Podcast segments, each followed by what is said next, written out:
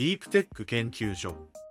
この番組はビジネスインサイダージャパンの科学好き記者の三村がディープテック系スタートアップについて深掘りする番組です。皆さんこんにちは。ビジネスインサイダージャパン副編集長の三村です。ディープテック研究所今回で17回目となりました。今回は東京虎ノ門にあるイノベーションセンター CIC 東京にお邪魔しています。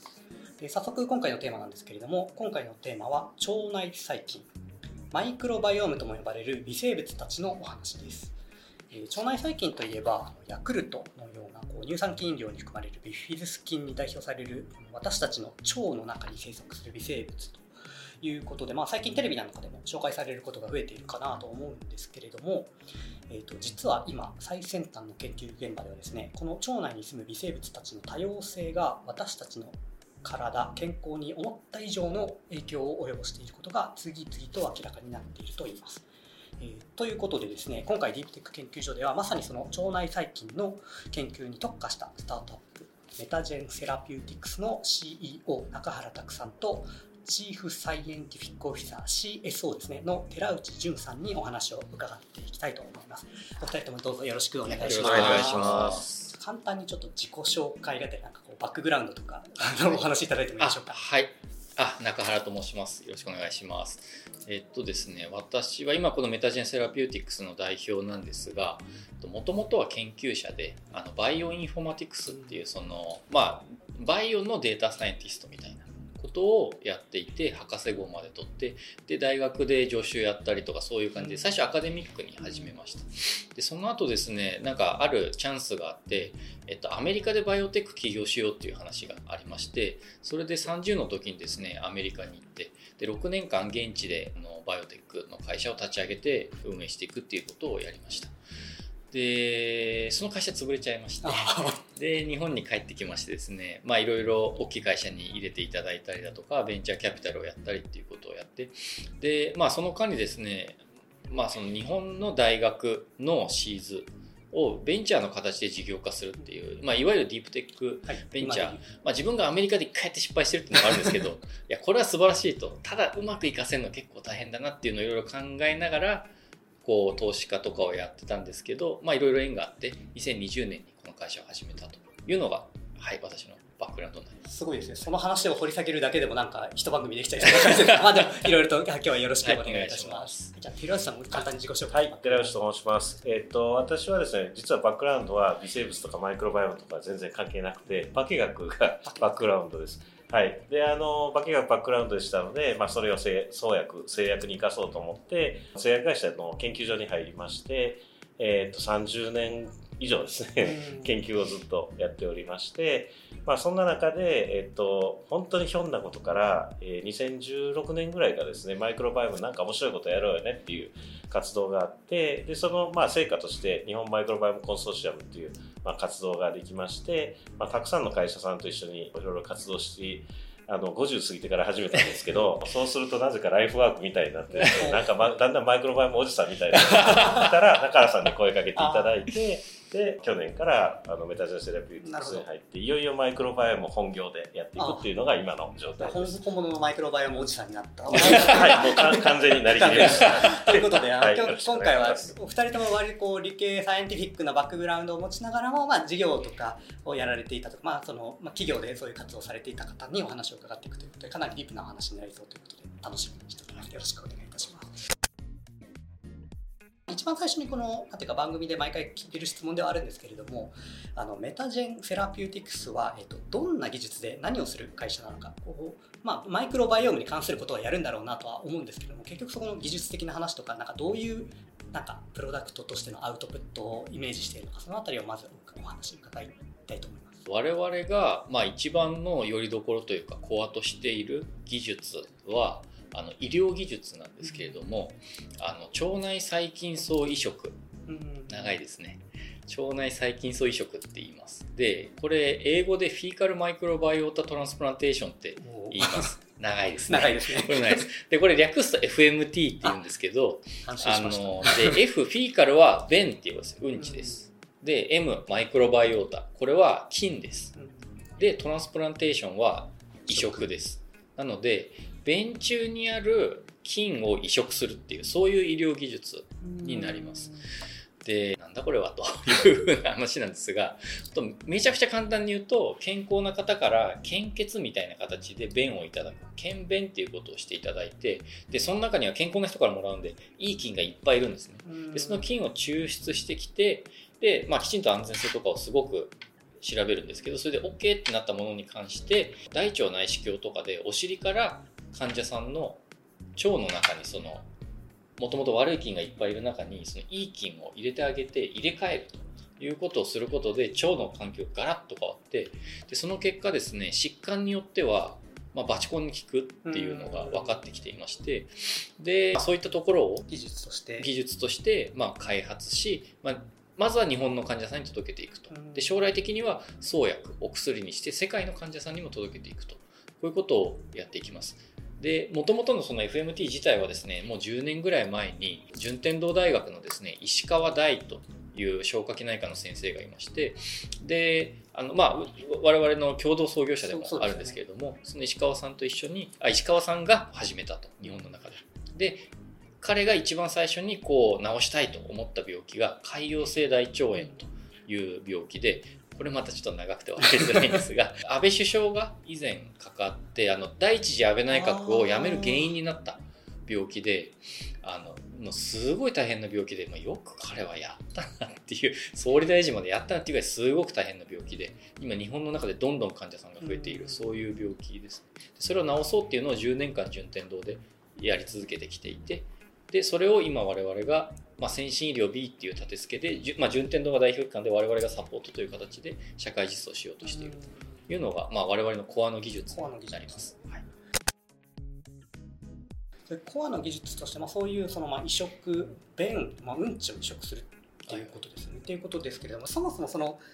なんでそんなにその便を移植するといいのかっていうめちゃくちゃ多分基礎的なところだと思うんですけれどもその腸内細菌を移植するその結局その腸内細菌ってどういうものが含まれているというふうに理解すればいいんでしょうなんか単独のこいつがいいとか悪いとかなんか一個のものっていうわけではないということですね。もうととにかくものすごい種類のがいます。千、はい、兆個とかですね、数はものすごいいて。40兆あ、40兆でした。40兆行き過ぎ。40兆。で、えっと、遺伝子の数がめちゃくちゃその遺伝子の数だけ考えるとすごく多くて、で人の遺伝子とその腸内細菌の遺伝子を総量比較すると、確か1対99ぐらいの感じ人が1そうサイト遺伝子の比較だけで言うとじゃあどっちが本当にコントロールしてるのみたいなですね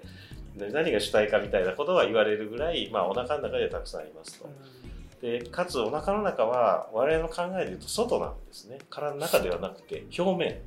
どういうことずっと表面がつながってる感じ。穴が開いてるっていう感じですかね。筒みたいなイメージの筒の内側、まあ、内側というけれども表面。実際は表面。なので皮膚でもそうですけど鼻の穴でもそうですけど耳の穴でもそうですけどみんな表面には必ず微生物がいて、はいで腸内細菌がすごくクローズアップされていてでかつ腸内細菌が、えーと、地球上で最も濃度が濃く微生物がいるところらしいんですね。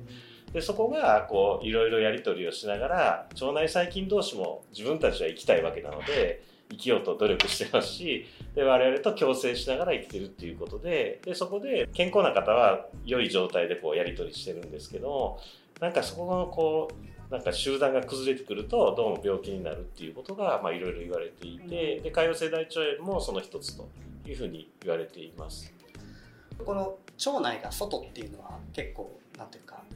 斬新な斬新っていうと、まあ、確かに言われてみるとそうなんですそうだなと納得するんですけれどもなんかただそこがなんか健康な状態っていうのがなかなかイメージしにくいなと思っていて多分いろんな人そのなんて言うんでしょう何がその人の腸内細菌を決めているのかなって結構難しい問題なような気がしていて僕も多分今それなりに健康で多分皆さんもまあそれなりに健康って言った時にでもじゃあ腸内細菌って全く同じではない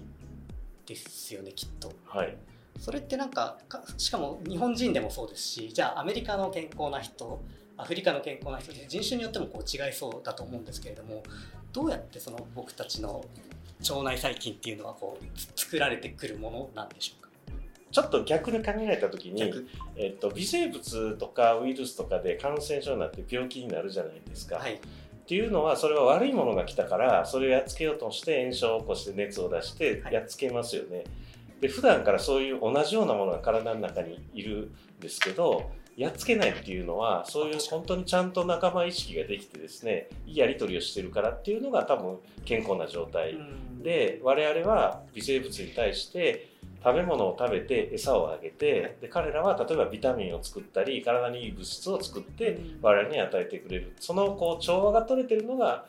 健康な状態かなというのはまああのすごいざっくりした言い方ですけどイメージなのかなと思ってます。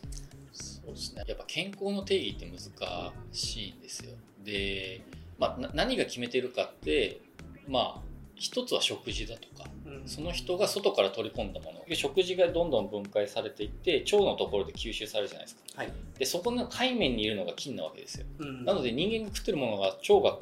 腸の中で腸内細菌が食ってから人間に吸収するみたいなものもあるので結局食ってるものはめちゃくちゃ影響を与えます。でそれだけじゃなくてあともう一個大事なのが免疫。です、はい、我々ってこう物を食べますけどこれって自分じゃないですよね。そうですね。外部。他者ですよね。でただ食べて吸収すると自分になりますよね。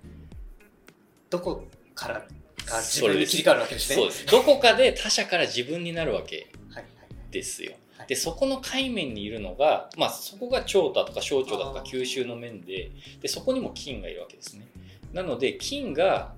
これはお前だと思って吸収しちまえとかこれは違いますよみたいなところをちょっとコントロールしようみたいなのが発生してくるわけですね。で結果として腸内細菌が人間の免疫全体をコントロールするとね結局そこで起こってしまうと我々の自己非自己を決めるそういう吸収の海面にいるのが菌でコントロールしてるっていうのが免疫との関係っていうところにつながってきてで結果疾患に伝わってくるのが結局免疫っていうキーワードを介してつながってくるみたいな。なんかそういう背景があって健康って何って言われた時にまあ、いろんなものを食うんでみんな健康なんですよ、はい、そういう意味では。でで食事が大事でっていう意味で言うとあのまあなんか人間のことってその生まれか育ちかみたいな話あるじゃないですか。はい、で生まれって、まあ、生物学でいうとゲノムですよね。人間の遺伝子、はい、で育ちは環境因子。食事だとか睡眠運動とかそういうの。で腸内細菌は完全に生まれより育ちなんですなのであの例えば日本人の両親がハワイに移民で入りましたと。で子供ができましたと。そしたらこの人って生まれ、あのゲノムとしては100%日本人ですよね。でもハワイで食事してずっと育ちますよね。したらアメリカ人の腸内細菌になるんですよ。なるほど。なのであのゲノムよりも実際食事だとかそういったものが、まあ、否定するというのが、まあ、な何が否定するんですかっていう問いに対してはそれが答えですかね。それって結構変化しうるものっていうことですか？ね。それなりにします、ね、しますね。それはあの本当に中原さんが言った通りで、日本人の話もそうですけど、例えばアジアのすっごい山の中に住んでいる人たちがアメリカにしたら、ほとんどアメリカ人とそっくりの腸内細菌になりますね。なのであの、えーと、生まれた時どうですかっていうのもあるんですけどあの一般的にはお母さんからもらうって言われてるんですね、まあ、それは生まれる時に生まれる時はゼロなので最初無菌状態無菌状態でもらってお母さんからまあいい菌をもらってそこも免疫の遺伝みたいな感じだと思うんですけど、うん、大丈夫な菌なのよっていうのをもらってそれを育てていくと。だからまあ帝王切開の人はいきなり最初にもらうのは環境の菌なのでどうもそこが免疫がおかしくなるっていうことでよくアレルギーになりやすいと。で面白いのはなんかそういうのなんか帝王切開の人にお母さんの菌を植え付けるとやっぱりアレルギー減るらしいです。だすっごい面白い現象が結構あって。北欧の方でそういう研究がされてるという話聞きますが。今免疫というキーワード一つ出てきましたけれどもテレビとかよく見ているとこう腸内細菌ってこうなんかいろんなものに影響を与えているなみたいなイメージだけこう先行してこう私たちの耳にも伝わってくるんですけれどもじゃあ具体的にその腸内細菌がその注目される背景としてなんかどういう部分になんていうか具体例としてその影響を与えているかっていうのって現状ってどどこまでがその科学的に 言えてなんかここは今研究中みたいなところってそのそのラインってぜひお伺いしたいなと思っていたんですけれども。まずは、えっと、いろいろこう研究されてる中にやっぱり腸内細菌の状態っていうのが悪くなってるよねっていうのはまあいろいろあって、まあ本当になんか焼け野原みたいになってるとよく言うんですけどもうほとんど腸内細菌がいなくなってみたいな人がいてでそれはすごいねっていう話なんですけどそれを先ほど出た FMT で治るっていう現象が出た時に多分世の中がわっと変わったんですね。腸内細菌って面白いねだけじゃなくて腸内細菌を変えることによって健康を変えたり病気が治ったりっていうところが介入点だとうんいうことで今までそういうお腹を変えたら病気が治るなんて誰も思っていなかったのにそれが変えれたっていうことが多分すごくうんあのスタート地点になってでそれが、えっと、じゃあ他の病気でもお腹の中変えたら治るのかっていうのが今動いてるっていう状況かなと思います。今まさにそれでいろんな部位に影響を与えているみたいな研究が進んでいらっしゃいますよね。これ研究レベルで言うとよく私が取材する中で聞くのがあの腸脳相関脳腸相関とかいうそのはい。腸が脳にも影響を与えるみたいなお話、それってどどういう文脈で文脈というかどういう理屈で話されえーとまあ、理屈で言うとやっぱり神経がちゃんと投射してるので脈絡層から脳にですねそそこからシグナルを送るっていうのがまあ一つ大きな、シグナルを送る。はい、神経がつながってますのでそこからあ脳と腸が神経でつながっているので、腸の腸内細菌がなんかこう活動した時の腸のシグナルがっていうことですね。だ腸内細菌がそこにシグナルを与えてるか何かを変えてるっていうのはあるかなと思いますただそれも現状はなんか影響があるかもしれないみたいなそんな感じの。そうですね。それもそうですし、えっとまあ、実際 FMT もあの結構たくさんの病気で、えー実施されていて論文レベルで言うと本当に多くの病気で改善が見られています。であのこれは私がその製薬会社であの低分子の薬なんかやっててですねいつも脳の薬を作る時はまず物薬をですね頭に運ばないと治りませんよっていうことで一生懸命脳移行性を改善するとかですねどうしたらそれどういうパラメータ変えたら脳に入るんだっていう話だったんですけど今はもうその FMT ってお腹しか変えてないのでですね。はい。お腹だけで変えれるなんてなんてすごい世界になったっていうのが本当に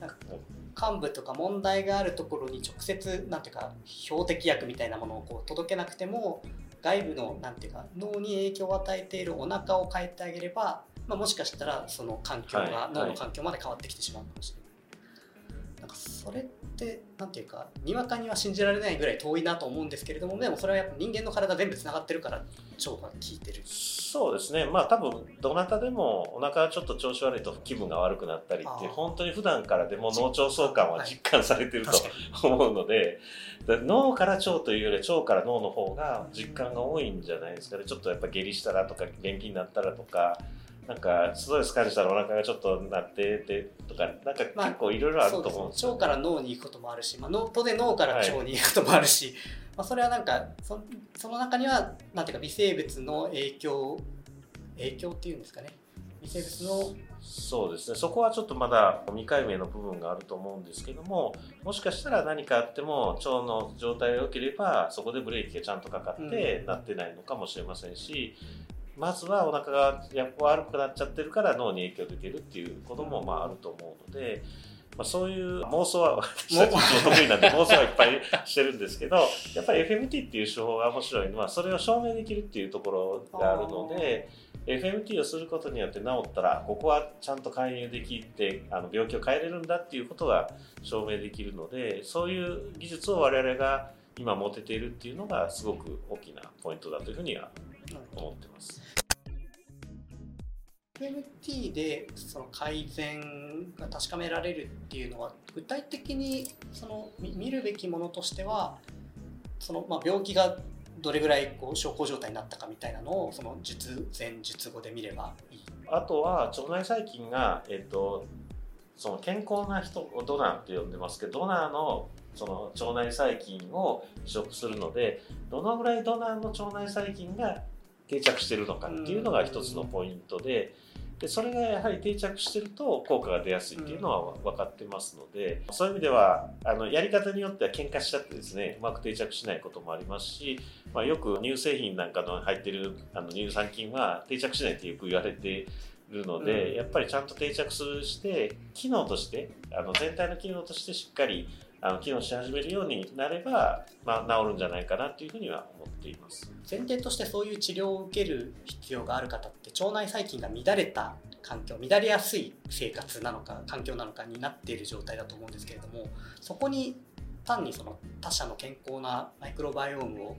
移植したとしてももともとなんていうか荒れ果てた土壌になんか種まいてもなかなか育たないみたいな環境でなかなか定着しにくいような気がするんですけれどもそこら辺ってどどういうふうに解決されるものなんでしょうかああそうですそもそも解決できるものなのかっていうところもそうですね、まあ、もちろん状況によると思いますと。悪くなってる時に、まあ、例えばそのまあなんていうんですかね。その腸がまあ何にしようかな。えー、と畑みたいな感じだとしましょうか。で、まあ、芝生みたいな感じにしましょうか。で芝生がもうゲロゲロに剥げちゃっ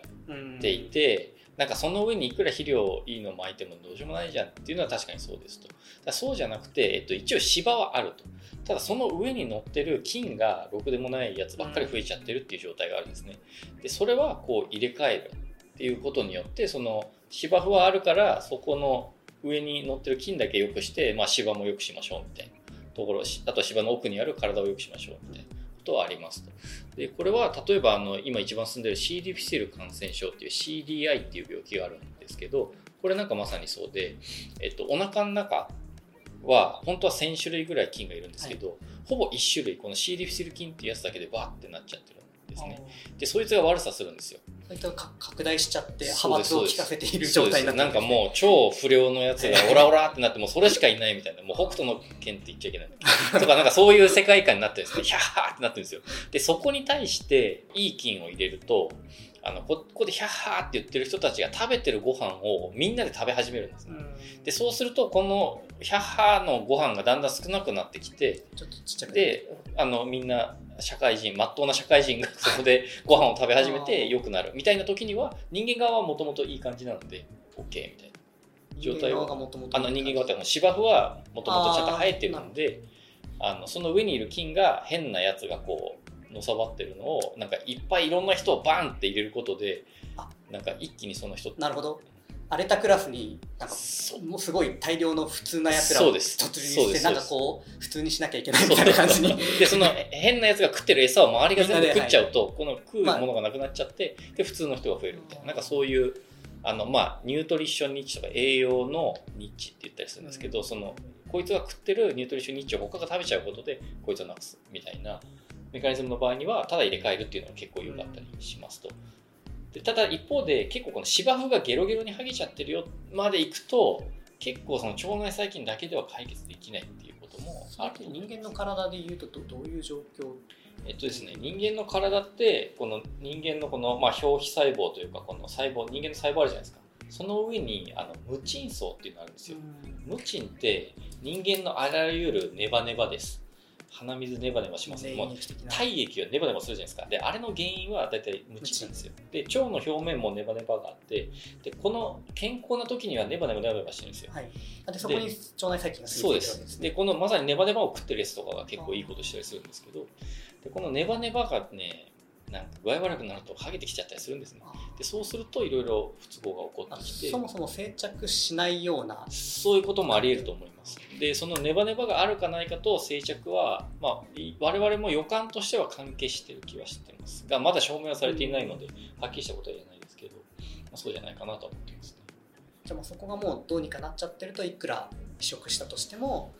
なんていうかそもそも。そうですね。だからうんちちょっとでも芝生が残ってればそこを起点にっていうのはあり得ると思うんですけど仮に全部ずるむけになっちゃったら 結構厳しいなみたいな状い況には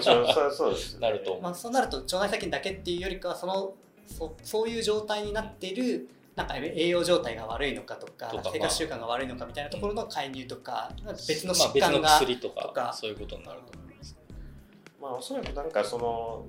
ゲロゲロなんてこうなんてもう本当に悪い状態になる時も普段でもそういうことって起こって修復したりこう壊れた修復がスクラップ繰り返して、そこも腸内細菌多分役割をしてるので、行き過ぎてたらもうどうしようもないんですけどまだこうちょっと剥げかけて穴が開き始めてるぐらいだったら修復機能をちゃんと持ってる菌をやればよくてでそういう意味では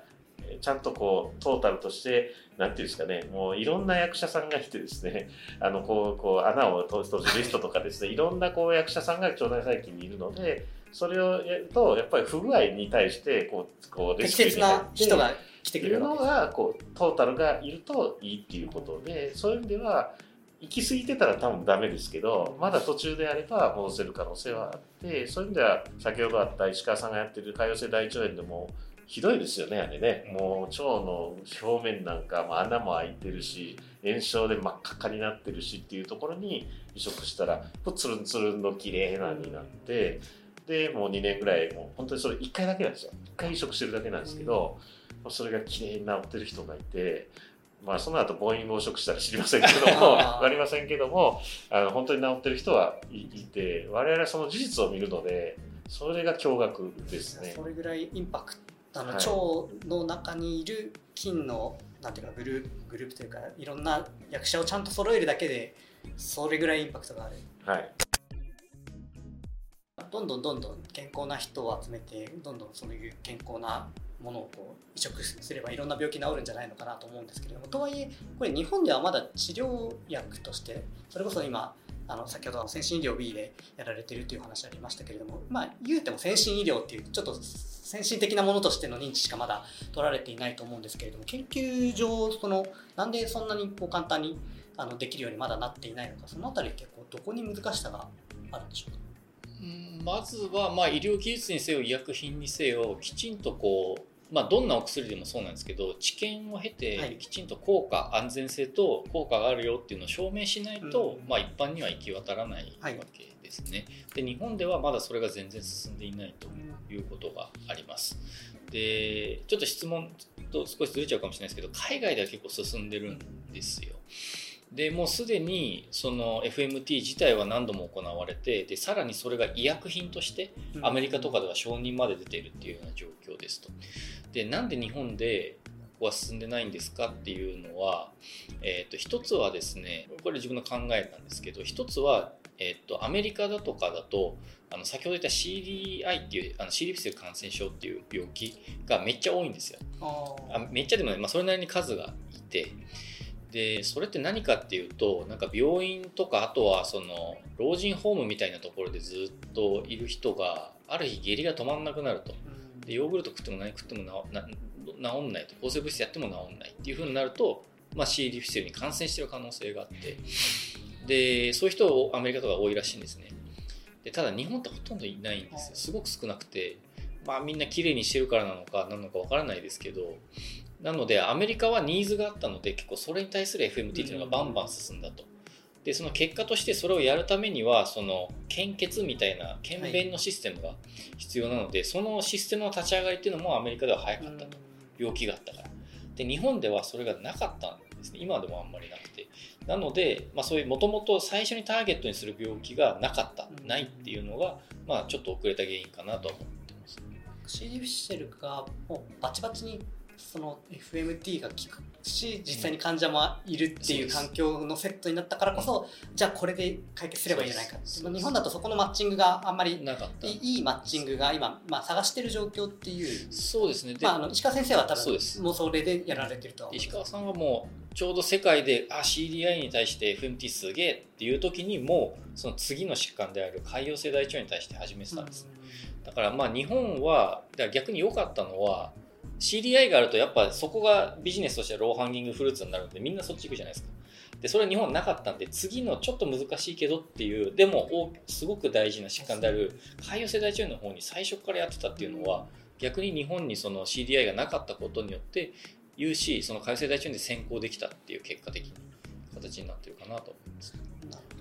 ありがとうございます。ということで、だいぶあの前半戦長くなってしまったんですけれども、腸内細菌層がこうどう私たちの体に影響を与えているのかということの、FMT という技術がいかにこう治療として今すごく世界で注目されているかということを2人に伺ってきました。で来週はですね、これに引き続きまして、まあ、実際にそのじゃあそのディープテックスタートアップとしてこうどうやってそれをこう、まあ、ビジネスとしてうまく回しながらちゃんとこう薬としてこう上司していくかみたいなそこの戦略についてお二人に引き続き伺っていきたいと思います。今日お越しいただきましてありがとうございました。ありがとうございました。